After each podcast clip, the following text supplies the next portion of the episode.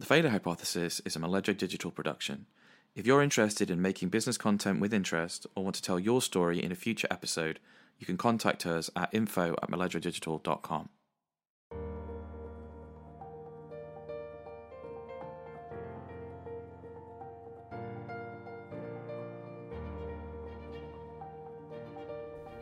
Hi, my name is Vivian Chan, and you're listening to The Failure Hypothesis.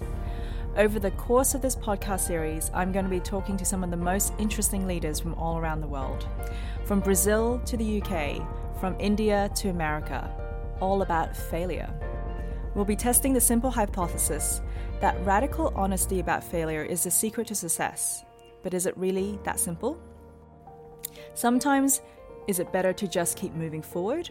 Why can't we just think like a rocket scientist when it comes to failure?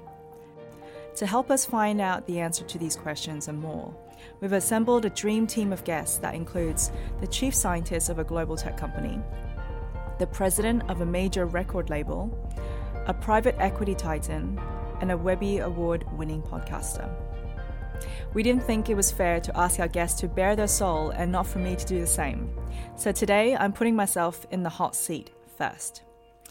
Asking the questions today is James Webster, one of the producers of the show and co founder of Moledro Digital, an agency that specializes in digital branding and content. I know that James is an ex lawyer, so James, I hope you'll go easy on me today. I promise I'll try my best, but you know this is uh, intense things we're going to be talking about, so um, I can't I can't promise it'll be easy, but that's the whole reason we're doing this. Um, Bring it on. I will do. Um, well, it's an honour to be playing the part of Vivian Chan today. Um, it's a role, obviously, you're going to be playing over the weeks and months to come. So, um, hopefully, I live up to the future example that you set. No, I'm very honoured. well, the first thing we're going to be doing in the show, and the first thing we're going to be doing with you, is um, to talk a bit about you and give you your your intro. Um, and the first thing I would say about you is you've come yeah you've got a, a wikipedia entry to die for. Um, let's just tick off some of the things on that. A phd in biochemistry from the university of cambridge. A serial entrepreneur founding silicon fen concept. As well as sparrow a company that makes science accessible by transforming complex research into bite-sized summaries written in everyday language of which you are currently the ceo you've been named one of the top five women in the top 100 asian stars in uk tech You've been named in Management Today's 35 Women Under 35. You've been selected as a semi finalist for the Duke of York New Entrepreneur of the Year. You've been selected by MIT Technology Review as one of its 35 innovators under 35. You've, innov- you've been invited to address EU ministers about the importance of open data for innovation. Uh, you sat on the uh, Department for Cult- uh, Digital Culture, Media and Sports Economic Advisory Group. You know, you would ask, what the hell do you know about failure? um, so, um, as that shows, your accolades are many. Um, obviously, the greatest accolade of your career is the Failure Hypothesis host. But of course, of course. Um, we're going to hear a bit more about the story behind that success because you're going to share with us today um, some sometimes when things did not go um, to plan. So let's put you under the microscope. Let's talk about a challenging time in your career, which is the contrast to that roll call of excellence, which is always the case, obviously. So, tell us your failure story. Absolutely. Well, to start off with, just having someone read out the Wikipedia list is actually, I think it's the first time someone's ever done that for me. So um, I'm feeling quite honored. um, but you're right. I think that's a nice little summary of what success looks like. But um, with every single success, there's probably about five to 10 more failures to get yeah. to each bullet point. Um, so the highs and the lows have been very much quite intense in the career as an entrepreneur. Yeah. So I think if you were to start thinking about it from I think what school and I think Reid Hoffman has said this as well. Yeah um, school really prepares you for academic education, but you really only start to live life and learn about life once you've graduated. Yes. So whether or not you graduate from high school, whether or not you graduate from university or not, it doesn't matter. It's when do you choose to also be open Yeah. to what life is going to teach you with the life lessons. Yeah. And life lessons is all about failure. Yes. I feel like the only constant is failure to success. Yeah. If you don't go through all of the really sad times, the heartbreaking uh, moments where you actually cry yourself to sleep and you don't really know why you're still doing it, then you don't actually understand what that bittersweet success actually s- feels like. And one of the reasons that we're doing this, and I know one of the reasons we're both so passionate about this is is what you just said about crying yourself to sleep. Is that we hopefully live in a world now where people can admit that mm-hmm. and share that with other people and learn from that because that is actually a, a big change. You know, not so long ago that would you'd never admit that, and I think that's that's really powerful.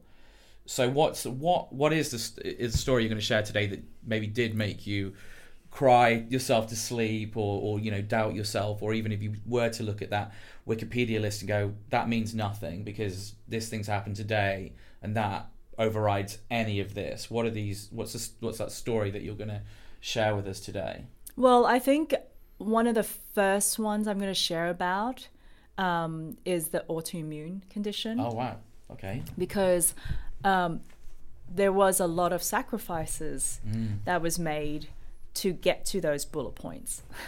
so, as an entrepreneur, a lot of people don't really share that story. And you're right in pointing out that crying to sleep is a should be very much shared. yeah And I think maybe as as a as a person, as Yeah. a founder, I'm very much quite open to sharing my emotions, maybe Yeah. more so than other entrepreneurs. But I also found that it was the entrepreneur peer network that actually was the most um, life saving for me as an entrepreneur. And I won't go through all of the, all of them, but for example, I know that other people had to also go through personal health sacrifices in order to achieve the successes that they had in their business as well. So my autoimmune, if anything, is actually just a sliver of what other people have gone through, which I don't know if they share. So uh, the autoimmune, I think, why I wanted to start with that was, I think probably genetically, I always was prone to the autoimmune Yeah. condition, but it because you have genetics, but you also have life Yeah. experiences that trigger certain um, conditions. And I think, and I do know because the doctors have told me yeah that the first couple of years of starting up the business, I was so passionate about it. I was so like, this is my life. Um, I met a lot of great friends and entrepreneurs who are all passionate about building their own businesses. This I felt was a great opportunity and also um, a luxury that I really shouldn't be given up the opportunity when I was first selected to kind of go, hold on a second, you know, we think you're a good entrepreneur. because you started as a scientist didn't you Yes. Well, actually, that's very interesting. Yes, yes, yes. I did start, um, well, I was trained as a scientist and um, I'd studied in biotechnology in Australia. Um, and then I had a brief year um, in life science investing, which was very good because that actually got me thinking about the applications and investments of scientific research. Um, but then I was very fortunate enough to get scholarships to both Oxford and Cambridge. Um, and for this particular PhD, I chose Cambridge to do a structural biology um, biochemistry degree. So I packed my bags really young, came over. First time I really, really explored um, the UK and Europe besides like a two week holiday or something like that. well it's a long, it's a long way to go isn't it Exactly, exactly. So you try to do as much of Europe all in two weeks, but you don't really know what it means to live there all by yourself, without any family, without any friends. I was just a young girl full of dreams, thinking I'm going to seize the opportunity of being a better scientist. And coming to Oxbridge is, is, you know, is a pretty intimidating. Um, you know, it's not just arriving on a nice holiday, is it? It's, it's pretty much being thrown in the academic deep end as well. Yeah, but I actually loved. Yeah. I, I, think I really enjoyed my Cambridge days because it was the perfect Yeah. ecosystem Yeah, for a passionate, for any passionate young individuals who are who is you know really ready to dream big. And I chose the role of scientist, or I rather chose to study in biotechnology or in a PhD in science because it was always um, kind of back to some of my life uh, thesis, mm. which is number one, I want to make an impact in the world. And so I thought um, that being a scientist was yeah. the way to do that. Yeah. And number two, I also want to forever be learning. Yeah. So I never wanted to be in a place where I'm like, oh, I'm doing the same thing over and over, or I'm not actively using my analytical problem solving skills. I wanted to be challenged.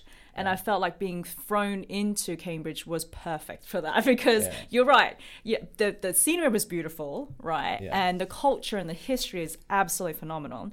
But then the people that you get thrown into is like, yeah. oh, it's not like a normal chit chat about you know sitcoms. It's like, what do you think about the political agenda right now? Well, well it sounds like you loved a good hypothesis from an early age, so it seems like you want to track on a track to do this from a young age. Um, so how does like so that sounds a really exciting journey. So so with that autoimmune condition, and obviously if you're happy to share the details of that, that would be great. Is, is that sort of like not affecting you at university that's something that comes later Correct. or was that so that's like you know it's actually something that happens later and it's like probably less expected because like a lot with health conditions like that you think maybe that presents earlier and it's a shock you know to happen later in life so how does that so what what's the stage at which that first is diagnosed or you know you're happy at university all these things you know these accolades and stimulating conversations and that's you know i'm on i think a lot of people who do really well academically, you're on a, a, track, you feel like destiny is on your side, you know, Cambridge University, all this stuff, and then things like that. The you know, it's like that very overused quote of Mike Tyson's, which is, you know, everyone's got a plan until they get punched in the face. Was this a bit of a punch in the face? And sort of talk about how that punch in the face happened. Yeah, um, I, I like how you're describing as a punch in the face because I think I've been very, very fortunate. Um, through my upbringing and also being able to have given the opportunity to expand my um, my academic career. Um, everything was great. I really enjoyed it. Had some of the best times in Cambridge. Met some of the most lifelong, you know, friends mm. there. Um, I was also fortunate at that point to be uh, part of like the Cambridge University Technology Enterprise Club. So I met a lot of entrepreneur-minded yeah. um, friends as well but my autoimmune was not there. So it was it was very obvious that once I started, it was not like you know going into a new environment, for example, moving from Australia to United Kingdom. It wasn't that that yeah. triggered it. It was an exciting new challenge. It was an unwelcome. No. It was an imposter into yeah, your exactly. You know, so it wasn't life. like you know the UK climate or anything yeah, like that. Yeah, um, and I still you know I finished my PhD, graduated, all great. Then I got selected as well as one of the top thirty graduates in the country to wow. try to be an entrepreneur. Yeah. Um, and then that so there really... wasn't any consideration of cont- continue with science, or was it when someone gives you the opportunity? No, that is what I want to do. Yeah, I think it was like I always thrive to find something that no one else has done. so that great, was also that is a very why... important quality in an entrepreneur. So that's that's yeah, that's, but I didn't yeah. know back then yeah. as well. And actually, um, one of my um, very yeah. early mentors, Sherry Coutu, um, she sits on you know she's been involved with like LinkedIn and also sits on the board, I think, the London Stock Exchange wow. on point. She pointed out to me when I was at Cambridge, before I knew I was yeah. an entrepreneur, she said, You're going to be an entrepreneur. And I was like, oh, okay. What did you say? What specifically she'd seen in you that made no, her say that? I don't that? know. I think, to be fair, it was one of those pivotal moments. Yeah. So I I was somehow ended up being the president of this Cambridge University Technology and Enterprise Club. That just, happened, you know. It just, just happened. Just, just, yeah, just woke up one like, day. And, you know, uh, it was like yeah. it was um, yeah. a biochemistry friend who realized that I had some investing background right. with the venture capital. And then so like oh why not oh no uh, this is As back a... in australia. Oh okay so in between the undergrad yeah. and coming over to a phd i was yeah. life science um, in a venture capital firm. Right especially in the life science right. investing perspective. And then yeah. so they thought that was interesting asked me to join. Next thing you know they asked me to run for president. I got picked and then the rest was history so Yeah. through that i met a lot of amazing cambridge angels and also mentors like sherry coutu and david cleevely matthew cleevely all these great people um, who I think really put the pillars of me being an entrepreneur before, or identifying me as an entrepreneur before I even knew Yeah. that those qualities meant that I would be best put in an entrepreneurship. because that raw talent i mean you'll know this as a boss yourself it's like that's not enough it needs someone to spot that and give you the opportunity and Yes, being yes. that amazingly prestigious university setting that you know and then that career that you had afterwards gives you that advantage um, so that's I think that's a really important lesson that every entrepreneur entrepreneur is a very lonely road. You have to do it all yourself, Mm-hmm. but that's why it's so important to remember that you still need those other people. And I think, and as an entrepreneur myself, I know that when you think you can do it all alone, is normally when you go wrong. Yes, you know, the yes. the buck stops with you.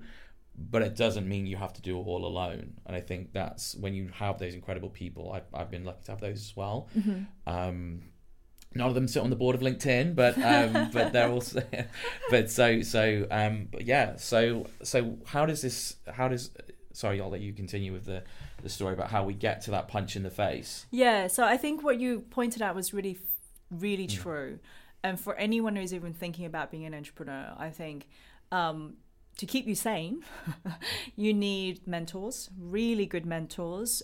Um, and you're going to have various different mentors throughout your life, but also be open to accepting them um, with open arms. And then the second one I would say is the peers of the entrepreneurship. So the so actual your peer-to-peer entrepreneur network Yeah, with those two, those are the ones that kept me sane. But, well, I would say in quotation sane because as an entrepreneur, you're so passionate.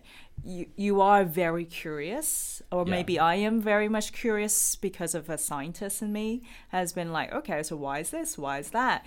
Um, and that actually ended up going through a whole bu- bunch of uh, questions I had about the world, and also questions about my life thesis about where best to make an impact. Yeah. Right. Okay. Well, actually, outside of just being a PhD, there is so much more of science that potentially I can communicate to the world. And I realize that science communication is one of those areas that are that can I can really make an impact because people don't really think about science communication. But if you think about David Attenborough or you think about Brian Cox, actually, what are they doing? Or the Science Museum, right? Well, what I they're think- doing is communicating and science And that's what's so incredible about what you're doing because I think that it's a simple thing that applies across all disciplines, which is some people like to make things sound more complicated to make themselves sound more intelligent. the real great people, like David Attenborough, you know, they make it seem simple, so it doesn't seem sciencey, so it doesn't seem technical. Correct. that is the gift. It's when you start receiving that information, and I know that's core to what you're doing. It's like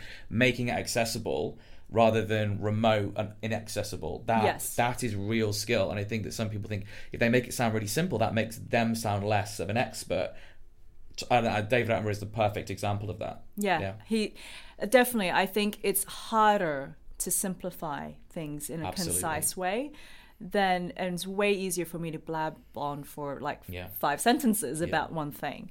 But to we'll come to Sparrow in a little bit. But Yeah. I think what's really interesting around the Mm. network is that despite the network as an entrepreneur you're Yeah. so driven so Yeah. interested the the drive of the hunger of oh i've been given this opportunity to solve a problem that you do end up working ridiculous hours especially the first few years as an mm. entrepreneur meant that I was learning, I was loving it. I also could hire people that I enjoyed working with, but we were we were young and naive. We didn't really know what we were tackling at the same time.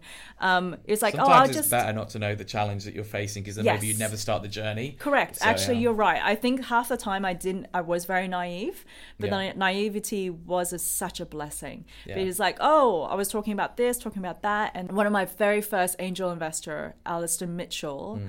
Who is a founder and now is also a partner at EQT Ventures in the US. He was kind of like the first one who believed in me by putting down a check. Right. He Yeah. was literally just said, "Oh, I like what you're doing. Now I'm in. Now prove to me what you can do." Yeah. And then that was like when, oh, oh, okay, this is actually no longer a dream. This is going to happen. So then what do I do? And then I realized, oh, what is due diligence? What's the kind of like the the the documentations I need to put together, and then I ask my mentors, and then you're like, whoa, okay, I don't know how to do. You know, you don't really know what the journey is, but if you're open to that journey and open to opportunities, that's great. But that drives the hunger and dr- even more. Yeah. So that just meant that I would always be, I'll just check another email. I'll just do another, you know, Yeah. um, session planning. Uh, and then I couldn't really, i didn't know how to switch my brain off. I think that's the main thing. I was, I was very much working on my analytical side and problem solving, and I was feeding Yeah. off it, loved it, but I didn't really let my body rest. And I didn't know how to mentally switch off from work Yeah. and to have that sustained for a period of time like years that added a cumulative stress level Yeah. was really what my body was reacting to So just talk us through the, the timeline roughly of university, then life sciences, and then you know. So just just top line, like sort of where are you? Which point? So go from at eighteen, I'm assuming, uh, or around then. Went, went to Cambridge, or did you? so i'd have to do my undergrad first Oh, okay, Uh, so you came as a, a, as a, a post grad. PhD, yeah. Ah, yeah, sorry. yeah, yeah, Ah, okay. So 24 i came over 18 Okay, so you came over to the UK. 20 it's 2008 is all i remember okay, 2008 is when i came over and i was early 20s because i just did my undergrad that was four years with the honors and was the life uh, the, the the stint private equity between the Correct, undergrad yeah. and the postgrad? Correct. So Okay, there was got it. another venture capital period there, and then I um, came over. And, and so, after the postgrad is where this this this this again I guess which makes perfect sense because you've already sort of dipped your toe in that water anyway. Then this entrepreneurial potential gets spotted, and then after the postgrad you sort of fully commit to a business career. But as you Yeah. say. It's the same passion for kind of finding answers or solving problems that yeah, drove you. in a, just a in the in a- just a different channel.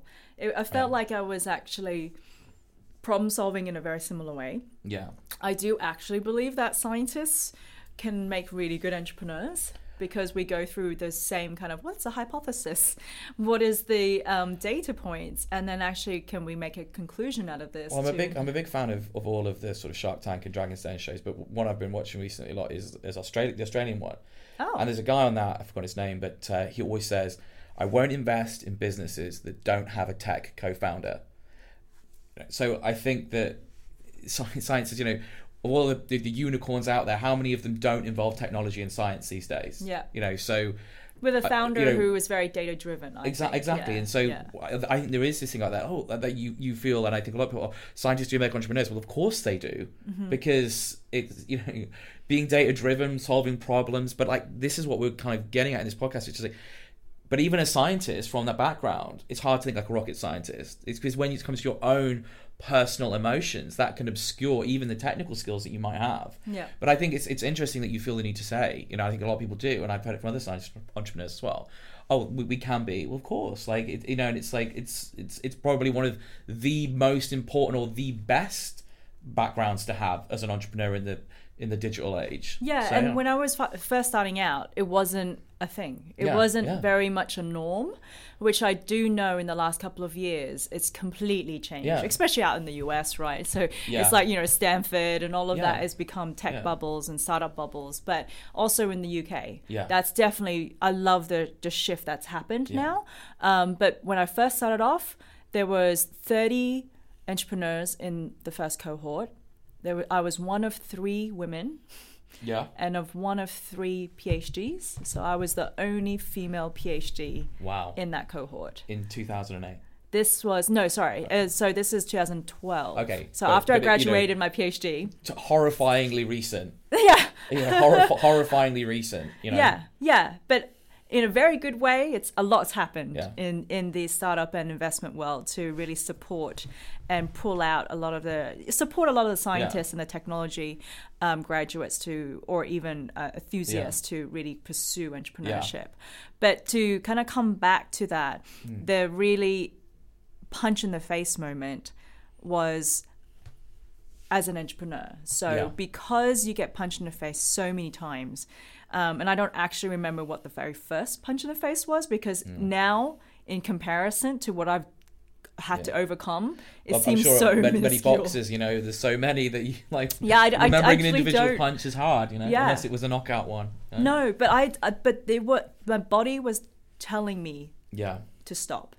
I wasn't listening to it, and and so I really didn't really get So what were those signs? Because I think it's really useful because I'm 100% sure many entrepreneurs will be hearing these signals or, or these signals will exist. What are those signals that you were getting but pushing through just so that other people who might be listening you think, ah, that's the sort of thing that I might watch out for because they could easily be having facing the same issue that you are. Well, as a young kid, uh, well, not even as a young kid, maybe a young adult, Yeah. I've noticed that you know my hair would fall out a little bit more Wow. Then- okay. than Yeah. the rest of my family. Right. Um, but the doctors back then were like, no, it's fine, it's all good, it's Yeah. all good. Um, I also tended to need more sleep right. than other people. Yeah. Um, and that all kind of came to um, conclusion that actually Because you're not giving I, yourself that sleep, are you? Correct. Because you're pushing yourself so hard. I was pushing myself way too hard. And I was prone to an autoimmune condition genetically. Yeah. So it may actually not be relevant for everyone, but because I was under so much stress and Yeah. sustained stress yeah. that I was not listening to myself when. I actually needed the sleep. yeah. I think it was the, the lack of sleep yeah. and the fact that my my whenever I wake up, once the cortisone woke me up at like four or five a.m., it would just be about work. I love that scientific explanation for the, the, the, the 5 a.m. horror. the cortisone, It's just like that's yeah, the first thing that wakes you up, and the first thing I'm thinking about already is about work. And is this the crying to sleep and then the cortisone? Oh my gosh! Waking you up in yeah. the morning. I w- yeah, sadly, Yeah. sadly, was that kind of like no, not every single night was No, no, that no. but bad, it's, but, but, it's, but it's like, it's, you know, when you're in that tunnel, that Yeah. dark tunnel, yeah, that I think every, you know, unless an entrepreneur has been incredibly lucky, yeah, they will have, you, you can only really fully have see it when you're out of it. exactly. And, And um, and, I think it's it's it's things like, um, you know, you have to make your first fire. You have to fire Yeah. the you know your first employee. It's those kind of firsts that Yeah. emotionally I connected with quite a lot. Um, and because I didn't have an effective way to switch off my brain, um, I ended up in a whole month. I actually do remember this in November. I forgot which year now, but there was a whole month where there was a couple of different things happening at work, which just meant that I wouldn't actually get quality sleep for a whole month. Yeah. Um, uh, I'll go to bed and my mind is still ticking about work. And so, therefore, you only probably get, you know, a couple of hours of light sleep. I'll wake up and then I'm already thinking about work. And then that just keeps going. And because I wasn't getting quality sleep, Yeah. my, I think my problem um, solving skills and, you know, people skills and all of that, you just don't have the same capacity to act as a CEO when the team's looking for you to lead, especially at really tough times and I ended up going through a spiral. And I, I don't think it was just that month, but that was a very clear month in my head just before Christmas and all of that. And then I think it was not long Yeah. after was where I realized that actually I had like a redness on the top of my scalp. Right. Um, if I had done something about it earlier Yeah. on, I think it would have been diagnosed a lot quicker. You've got to push yourself beyond the limit at this point. I didn't even, I was just like, I'm too busy to even go to the doctor. yeah. right? Yeah. But then it started getting bigger and it was getting itchy and all that Yeah. kind of stuff. Yeah. Um, at the end of it, luckily, it's Yeah. it's not a um, you know chronic disease uh, Yeah. condition, but it's not curable. So a lot of have to- you have to live autoimmune. I just have to live with it. A lot of Yeah. autoimmune conditions don't necessarily have a cure yet. Um, But they and give you so, a huge variation in you oh, correct, correct, and how they're affecting you at any one time and the choices you make and and the, the pressures you're under some of which is not your choice that will have a huge impact Yeah, and I think it was only until I actually did check it out. yeah And then I actually remember I was back home um, at one point. Well, I'm dual citizenship, so I'm British and Australian. yeah Um, I was back home that Christmas, yeah and then I was getting a normal checkup. Just Yeah, it was like a normal yeah, checkup yeah. with my family, and then the GP went, hmm, your blood test results is a little bit. So this doctor's a little bit more engaged than the one the one yeah, that was telling you own- not to worry about it years before. yeah, but that one, that one was more just like, I feel like a lot Yeah. of my hair comes out, you yeah, know, and I was Well, like 18. Maybe there's more, it was like, more signs, I suppose, at that point. Uh, yeah, it was signs that probably I had much more Yeah. of a prone to autoimmune condition, but I Yeah. wasn't I wasn't showing any symptoms. But this time when I was in Australia, then my blood test results started to show, you know, some Yeah. trigger, and then that was when this started. So does this feel like because uh, you know having an autoimmune condition sort of self-evidently is not a failure. No. But I know that sometimes when people have medical conditions, they feel like maybe their body's letting them down, but they sometimes it almost does feel like a failure. Did it? And it shouldn't. But does it? Does it feel like oh my god, my body's letting me down? I'm you know I did that feel like a failure or were you where which bit which bit of it felt like a failure? Is it because this is stopping me from doing succeeding in other areas or is it like the actual physical thing makes you feel like a failure yourself? No, I think I felt that the autoimmune was a wake up call right. to how I was failing in life. Right. Outside of being a CEO. Because So I've kind of just not like see failure at all Yeah, but it's just kind of like, hang on a second. inside that you feel that way Just as a if I was only pouring m- every Yeah. single waking moment to be an entrepreneur and be the CEO and a founder, I lo- had lost identity and lost touch with everything else. That was when it was a failure moment for me. Was when Yeah. I was like, oh, well, there's no point trying to change the world if I'm not going to be alive. You know what I mean? Like, Exactly. if I'm not looking after myself, that was a big failure for me yeah to kind of go, oh crap. And that was like imperative to, to a lot of other entrepreneurs that I know. They Yeah. some of them had heart attacks, other people had other much more chronic decision, um, you know, health responses than mine. So I'm still very fortunate. Yeah. I, I think, but Actually, why I'm so including open one of our guests it. that we're going to be having the pleasure of speaking to in the future. You know, it's Mm-hmm. it's it's it is scarily more common than than than um, than one might think. Yeah, and I don't know how often people share that side of the story about the sacrifices or the the health concerns and etc. etc. But I, I I realized that my body was trying to tell me to actually be a different type of CEO. So I think that where I actually learnt from that was in order to be a better CEO, I needed to look after myself Yeah, and to be a better entrepreneur and to lead the team i need to lead myself i need to look after myself and so i ended up having to really go through a whole journey of Yeah. figuring of self-discovery in a way yeah, but a self-discovery to live with the autoimmune Yeah. while choosing a very stressful career path as an Yeah. entrepreneur um, and that's my choice and my choice that I, I own to this day. But it was a lot of trial and error right? And i had to try various different things like you know physically to, to get myself tired by playing Yeah. sports or going to the gym and trying all different sorts so that i would just go to sleep. Um, and then also prioritizing my diary yeah, and actually saying no to a lot of things. This is the first time I think in that period after I was diagnosed when Yeah. I went, oh, actually, instead of doing like 10 things over the weekend, even socially, yeah, instead of I would used to meet like two or three friends uh, over a Saturday. yeah. Now it's like one thing. you, said like you know uh, there's no point being a successful CEO solving a problem if I'm not alive. I mean, was is that how you felt that it would, would would might end up if you carried on the way you were? That it might you know, really seriously impact your health, not you know to, to progress beyond you know into something that might be seriously threatening your health. Yeah, exactly. I think it was a a very healthy wake up call. Yeah.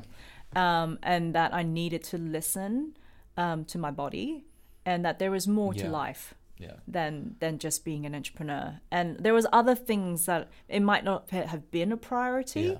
but there are other aspects and identities yeah, that I didn't want to lose. So I also another, I guess, second failure moment through the whole entrepreneurship is not so much I'm not here necessarily talking about the the startup failures, but I'm talking about the other life failures as an entrepreneur. Yeah. What you also that also actually coexists. So the second one mm. happened when I actually started to feel like I was losing identity of myself. Right. I didn't actually know who Vivian Chan was Right. outside of being the founder and CEO of Sparrow. Yeah. And that was very scary. But that only hit me after the autoimmune condition. Well, sometimes these things come along twice. You know, come along in yeah, twos. exactly. Because I think once I was diagnosed, then actually Yeah. it was put under, um, so, so I, you, c- I could actually have Mm. a bit of, um, keep the autoimmune in, in check. Mm. Um, so it's all fine now. Um, you know, I, I do have a little bit of, you can tell in my Yeah. scalp that, you know, I might have an autoimmune, but it's Yeah. not chronic, it's not systematic. So that part is great. So that's in check. Um, and then after that, I'm like, whoa, well, then what else do I want to achieve Yeah. in life besides this identity? And I'm like, Yeah. well, besides being that, Vivian Chan is also a daughter, Yeah. is also a sister, Yeah. you know? And then I was like, have I been giving um, any time and Yeah. space and headspace to any of these other identities that I should be playing, right? Yeah. and I was, I guess, in a way, my family and my friends were very fortunate of, of giving me the space, and because I was in a different country. Yeah. Um, but I felt like I was neglecting the the other roles, and therefore I went through a really interesting period where I felt like I lost myself, and Yeah. that was a weird.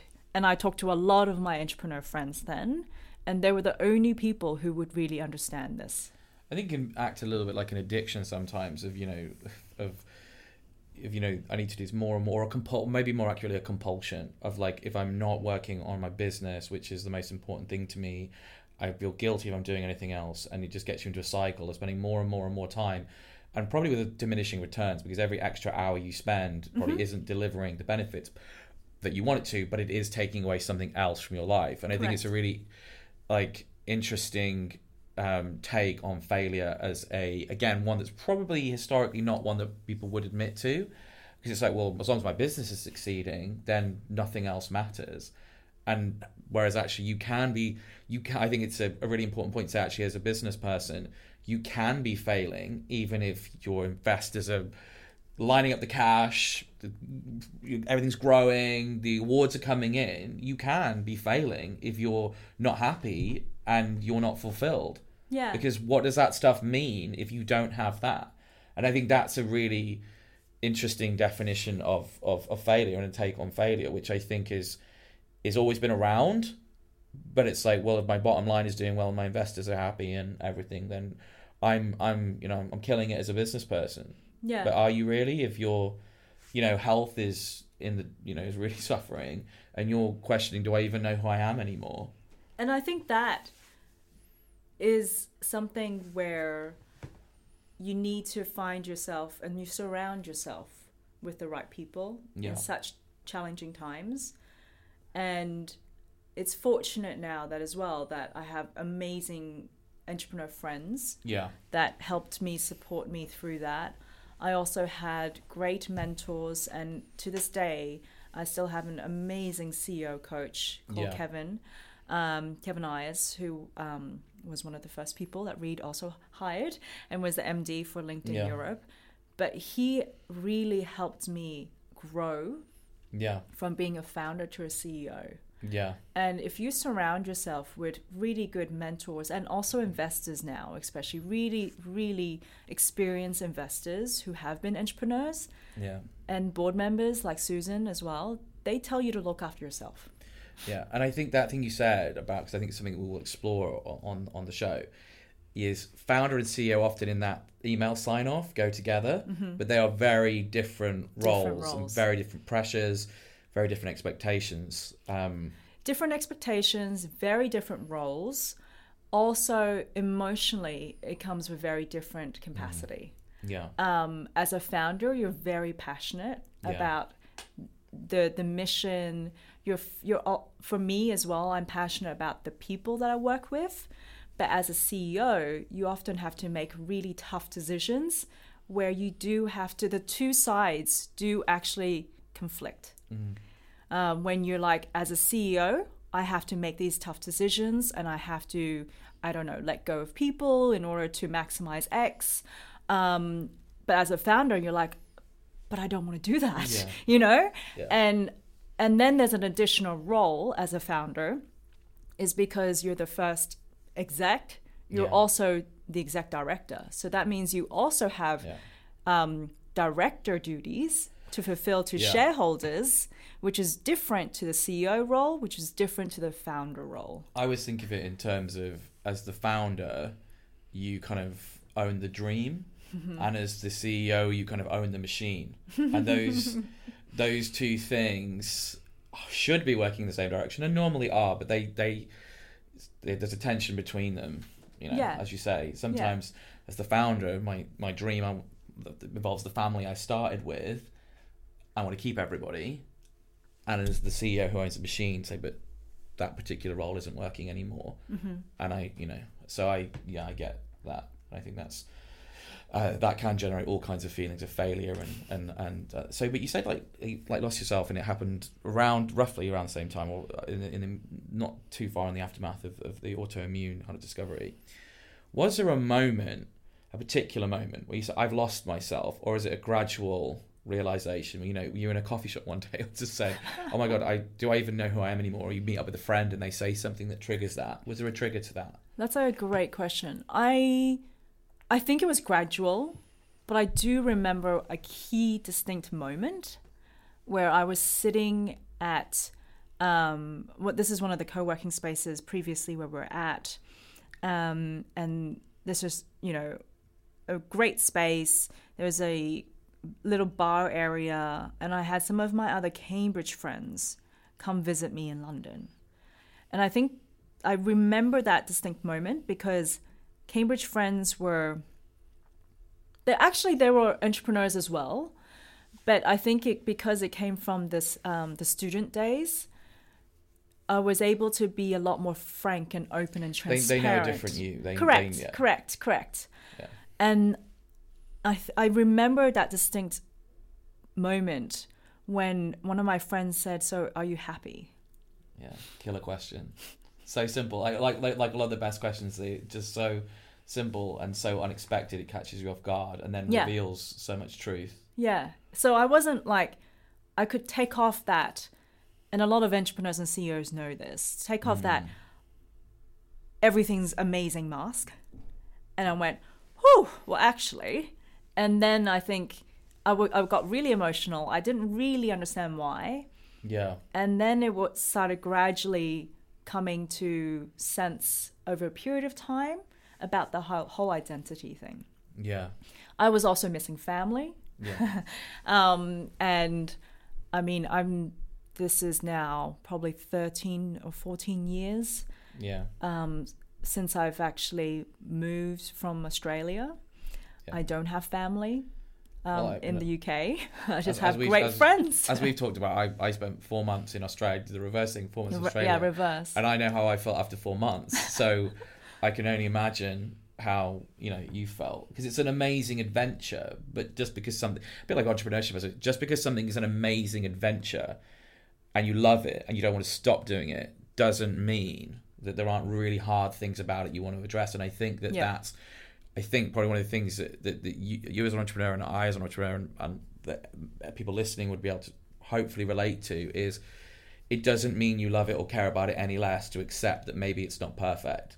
And I think so. It must working. It's everything's working, and it's it's all great. And it's like if I admit I'm really stressed or I have Yeah. doubts, that in some way calls into com- question the commitment to to what I'm doing. yeah. Um, so I think that's a, um, and sometimes you know it come from from great friends. It can come from from anywhere. It can come from a colleague. But that those moments are priceless because Those- they're the moments that save you and stop you from, you know, we only have so many years on this planet, and you can so easily waste them without that moment of realization. And I hope that that you know we're not the only podcast that's doing it. It's just loads of people having those conversations out there. That's I think what we both want to really contribute to.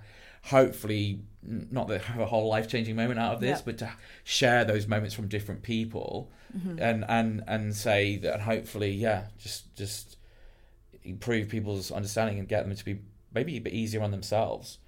being Uh. easier, being, I think, for any change to happen, Yeah. the first step is to be aware. Mm. And if you're not aware of it, then you can't acknowledge it, you can't process it, and you can't actually make any changes. So I think the aha or punch in the face or failure moments for me have always been the moments that I became aware Yeah. of something. Um, and the fact that I was aware, and to be fair, I guess at an earliest age. Um, and I know that this is going to come in a couple of my other podcasts where I was really like envious of one of the guests going, "Oh wow, you've you went through all of this life changing moment at an earlier age." I even I wish I went through that because I feel like that's um, not necessarily a gift, but I feel like it is a life gift. It's- It's, moment. a bittersweet gift, but it is yes, a gift. It is a gift. And I feel like that's part of the really core life lessons that everyone has to go through. Yeah. Um, and it's part of that self discovery journey. Yeah. Um, and the many awareness moments, Yeah. I've often found myself having to rely on my friends because I didn't have family. Yeah. And so my my friends and my mentors were so crucial Yeah. to the success that you see on all the bullet points here. It's not me. Yeah. Um, it's definitely definitely the team at Sparrow, um, and whether it's the highs and the lows that we go through together. But I want to also extend it to my peers, the entrepreneur network. If it wasn't for them, I definitely wouldn't be here. But I think that's why we're doing a much more personal podcast and not just like top 10 tips for business success and what's happening in your industry. Because in days gone by, I think there was this strict demarcation between work, personal life, and that in you know with the current generations it's just not the same way. People expect their, their personal life and their work life to link up and be harmonious. I remember years ago back when i was a lawyer i had um, a supervising a partner who has gone on to be a kind of uh, team uh, team performance coach for like the olympic team and the football team. So you're going to take an interesting path. Um, um, like my favorite lawyers are you know people who sort of moved on did other things. But um, was just to say like you, you know you don't become a different person when you work walk through the door to Yeah. the office Yeah. there are some people that can function like that Yeah. but that trying if you're not like that trying to maintain that is extremely, bad for you Yeah, it shouldn't. be. and like what you're saying like you lose your sense of self and you lose your sense of um well you lose your, your health in- ultimately but that and that's why i think that this conversation that we're having about the personal side of business it's not a separate one it's No. part of your success which is Yes. why we're sharing your personal story and we're going to share other people's personal stories not as a just a pure human interest thing but actually as a business podcast Yes, because if you try too hard to separate it, and Yeah. also at the end of the day, you're one individual. yeah You wear many different hats and have different roles.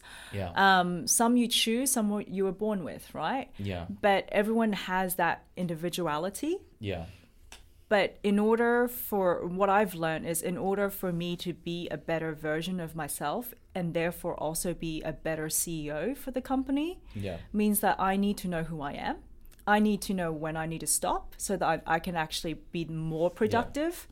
Um, and I need to know what actually I need in order to re- recharge myself. sometimes less is more. Less is like that- that, definitely that, old saying, but like sometimes less is more. Yeah. Not just in the fashion sense, but in the in the in the in the business sense. Yeah, because I felt like, especially nowadays, um, I can definitely, a lot of it is through experience Yeah. and a lot of it is through training as well.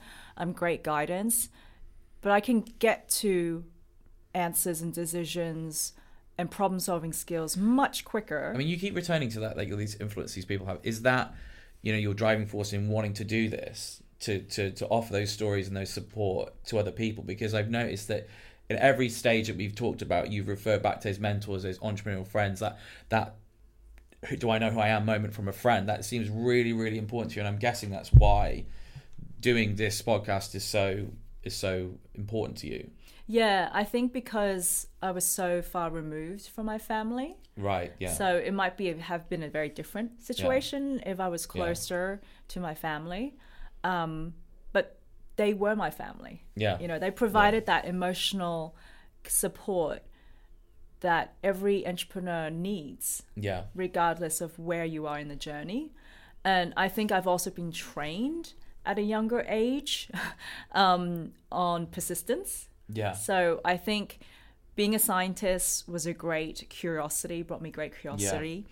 Um, as a young kid, I actually was learning piano at the age of six, Yeah. and I played every single day for 10 years um, consistently. So that was one hour Yeah. a day at least, every single day until I was 16, and I got a diploma, which is past grade eight, in classical piano and that was hard work. I had lots of failure moments. I also had a teacher Yeah. who would be very proud in saying that Yeah. I wouldn't go home unless I made one student cry a day. Yeah. And that was a very different kind of upbringing, but it Yeah. drilled a little bit of persistence in me. Yeah. So it's interesting that, um, you know, learning not to give up Yeah. Uh, on failure moments, plus the curiosity, um, meant that I could actually be the entrepreneur I am today. So therefore, it's not all these successes that you see is not because that only happened since I started founding from Sparrow, Yeah, right? It yeah. actually happened way before that. And it happened as my upbringing of Vivian Chan. So therefore, it has to be a whole It package takes when a you talk time about to be an it. overnight success. You know? Correct. It's never overnight success. Hardly ever is an overnight success. And I guess that your journey has been to learn to balance that persistence and commitment and consistency and and never give up mentality, you know, I'll do it till I get it right with your health and sense of identity. Because never give up is great and it's obviously really important to successful entrepreneurship. But if you do never give up, and that means never getting the sleep you need, never taking time for yourself, you know, it can. It- It's like one of those things. It's it's great in the right dose, mm-hmm. and that's a high dose as an entrepreneur. But you Yep. can overdose Yeah. by just going way too far, you know. And I think that's what you kind of. I think that seems to be the journey you've. You know, that was your failure moment. Is I've not got that balance right, and everything feels like it's falling apart Yeah. and then you go on to correct that. So what is so what as of right now? What are, you know? Is there anything? Are there any sort of current failures that you're prepared to admit to, or is is it quite plain sailing? Obviously, it's never totally plain sailing, but like just to bring us up to date in terms of your quote failure journey. Is there anything that you want to share today, or um, are we are we are we, uh, are we is it all is it all um, uh, sun uh, rainbows and sunbeams? No, it's never. Well, it's never rainbows. It's a um, strange metaphor. I don't know why I that one. but yeah, every day in an entrepreneurship's life is different. Yeah. And it's, it's really rare that it's always rainbows Yeah. and sunshine and everything's great. That's definitely my experience. Yeah. Lucky one. Yeah. it's actually maybe there's less of a, a half massive failure moment nowadays because Yeah. I am a lot more experienced in it. Yeah. So it might just be that okay. You kind of know actually it isn't. Yeah, failure. exactly, Part of it is the definition and how It's a it. definition. Yeah. You're right. I think you're right in the way that my definition of failure has changed Yeah. over the years. Yeah. Um, and so therefore it is an opportunity to solve problems. That's why we use the quotation marks quotation whenever we marks. any little documentation to do with the show. It is quotation marks failure. Yeah, because I think that the definition has evolved. Yeah. um, for me to fail actually if anything means that i'm not getting enough sleep it's a Yeah. different kind of definition and i actually feel like it's when i don't um, I'm not happy as an individual because I haven't given enough time to my family, or I haven't given enough time to my partner, or I haven't given enough time to my team. It's not just one thing. It's Yeah. sometimes it's the others that actually mean that I might be. Oh, hang on a second. I'm failing here, Yeah. but that just means I need to adjust. Yeah. So my team knows this very, very well. I think that I'm very Yeah. uh, organized with my diary. yeah. I also put in time when I need to do etc.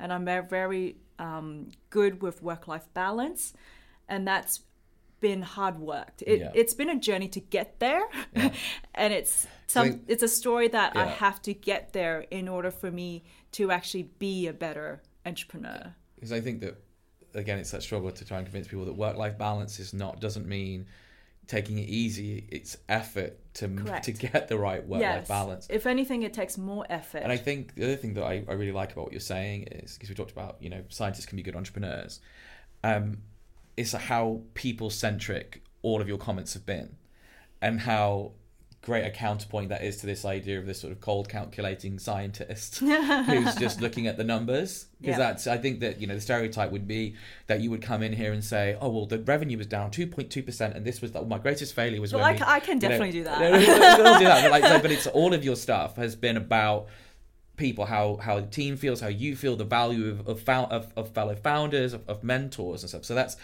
i mean it's true like so i mean i i, I think that's that's, great Well, I, I guess at the end of the day, building a company is like building any relationship, yeah right? 100%. Um, so whether that is your individual team relationships or it's external investor relationships or sales clients inve- uh, relationship, ultimately you can be great at data and the data will tell you. yeah Um, but the people who are going to buy from you, whether it's a B2C or a B2B Yeah. company, they're still people. and a great great friend of mine the, the hr director at chatham house lisa o'daly says every problem really at its core is a people problem Correct. and and you know every solution at its core is a people solution so okay well i think that's a really good point to get to the subject of the show the uh, hopefully soon to be famous or infamous failure hypothesis um, so we'll be asking all of our guests to comment on a simple hypothesis around how we deal with failure. So, in the same spirit that you're sat in the hot seat, it only seems fair to put our hypothesis to you and get your reflections on that, um, and then we can, you know, measure those against um, everyone else's. So, um, I know you already know this, but our, our listeners won't have heard it before. So here's our here's our simple and hopefully timeless hypothesis about failure. It is. Our greatest failures are our most important experiments. Yet emotion often prevents us from examining and learning from these unexpected outcomes. There is constant pressure to celebrate success and hide failure. However, if we practice radical honesty and have the strength to be vulnerable, then we can turn our quote failures into the secret of our success and help others to do the same. So, Vivian, skeptic or believer? An absolute believer. I thought you might say that.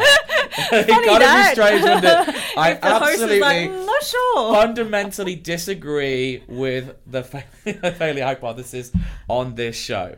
Um, That would make for a very it interesting would, be- it would- series. oh, it's, it's it's good to defy convention sometimes. So, um, and I guess that the you know we don't need to reflect too much on on that because I kind of I think it's self evident from our discussion before why why you would believe that. yeah, I definitely Yeah. think that um, if I were to summarize it, Yeah. the definition of failure is about vulnerability, but also self discovery, Mm. especially on the very key aha moments. So it's being aware. Yeah. I think failure is constant in our life. Yeah. and you have to fail in order to actually understand and appreciate success. But the first step of that is to be aware. Do you think that you are less scared by the word failure now Yeah. Than you would have been at say 18, 21, 25? Yeah, I think it was always like had a very bad connotation around it, Yeah. right? It's like, oh, you failed, you got an F, Exactly. whatever. Um, but hence, F hence does not, show. yeah. but F shouldn't Yeah. necessarily be about failure. The F, F in a way is is like love it. freedom for me. There we go. The F word, failure, freedom. Love it. Um, okay. Well, thanks for being so honest and open, and and and we're gonna hear lots of other people being open and honest, and we we're excited to do that. Um, but in each case, with everybody, once we've kind of talked about the tough times, we want to end on a positive note. Um, so we've talked a lot about the past and the road that, that led you here. So what does the future hold for, for Vivian Chan? What what are you working on at the moment? What what are you excited about? Uh, well, so obviously, for one, this podcast. Good answer. That's the answer I was looking for. this is one of the first new Yeah. things about Vivian Chan Yeah. that you will get to hear and see Exactly. um, firsthand, right? Mm-hmm. Actually, being very intimate.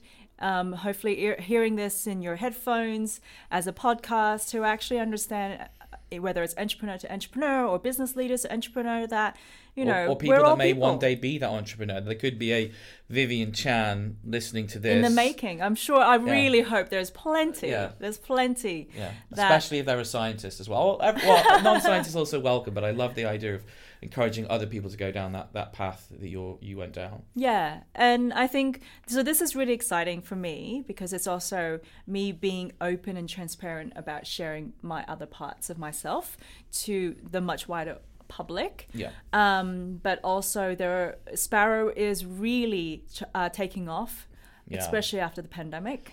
Yeah. Um, I mean, I do have early investors and mentors who've always said I was a bit of a visionary, Yeah. and that it, like I had investors turn ra- around 180 degrees Yeah. after the pandemic hit, and they're like, "Oh, now I understand why I need to to do understand three minute digests of science." You know?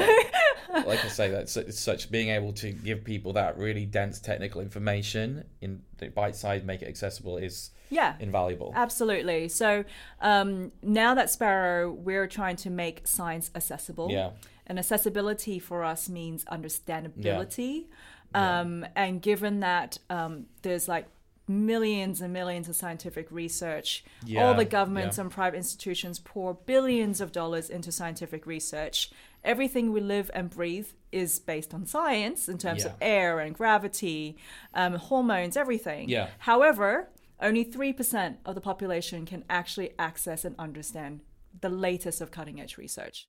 Well, that sounds like a really exciting challenge to take on, and I'm sure everything you've talked about today will help you meet that challenge. I think it's a really good point to end on. So, all that remains is for me to say thanks so much, Vivian, for sitting in the hot seat today and for sharing your failure story.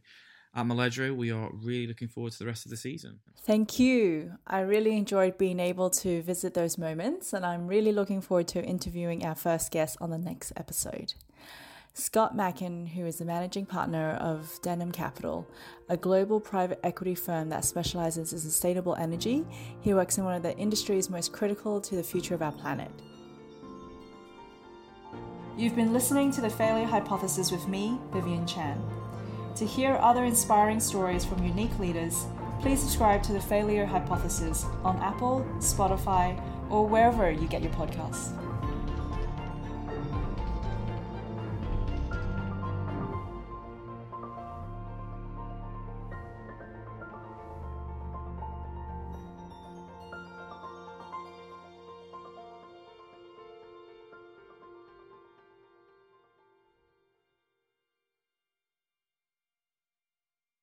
Thank you for listening to The Failure Hypothesis, a Moledro digital production.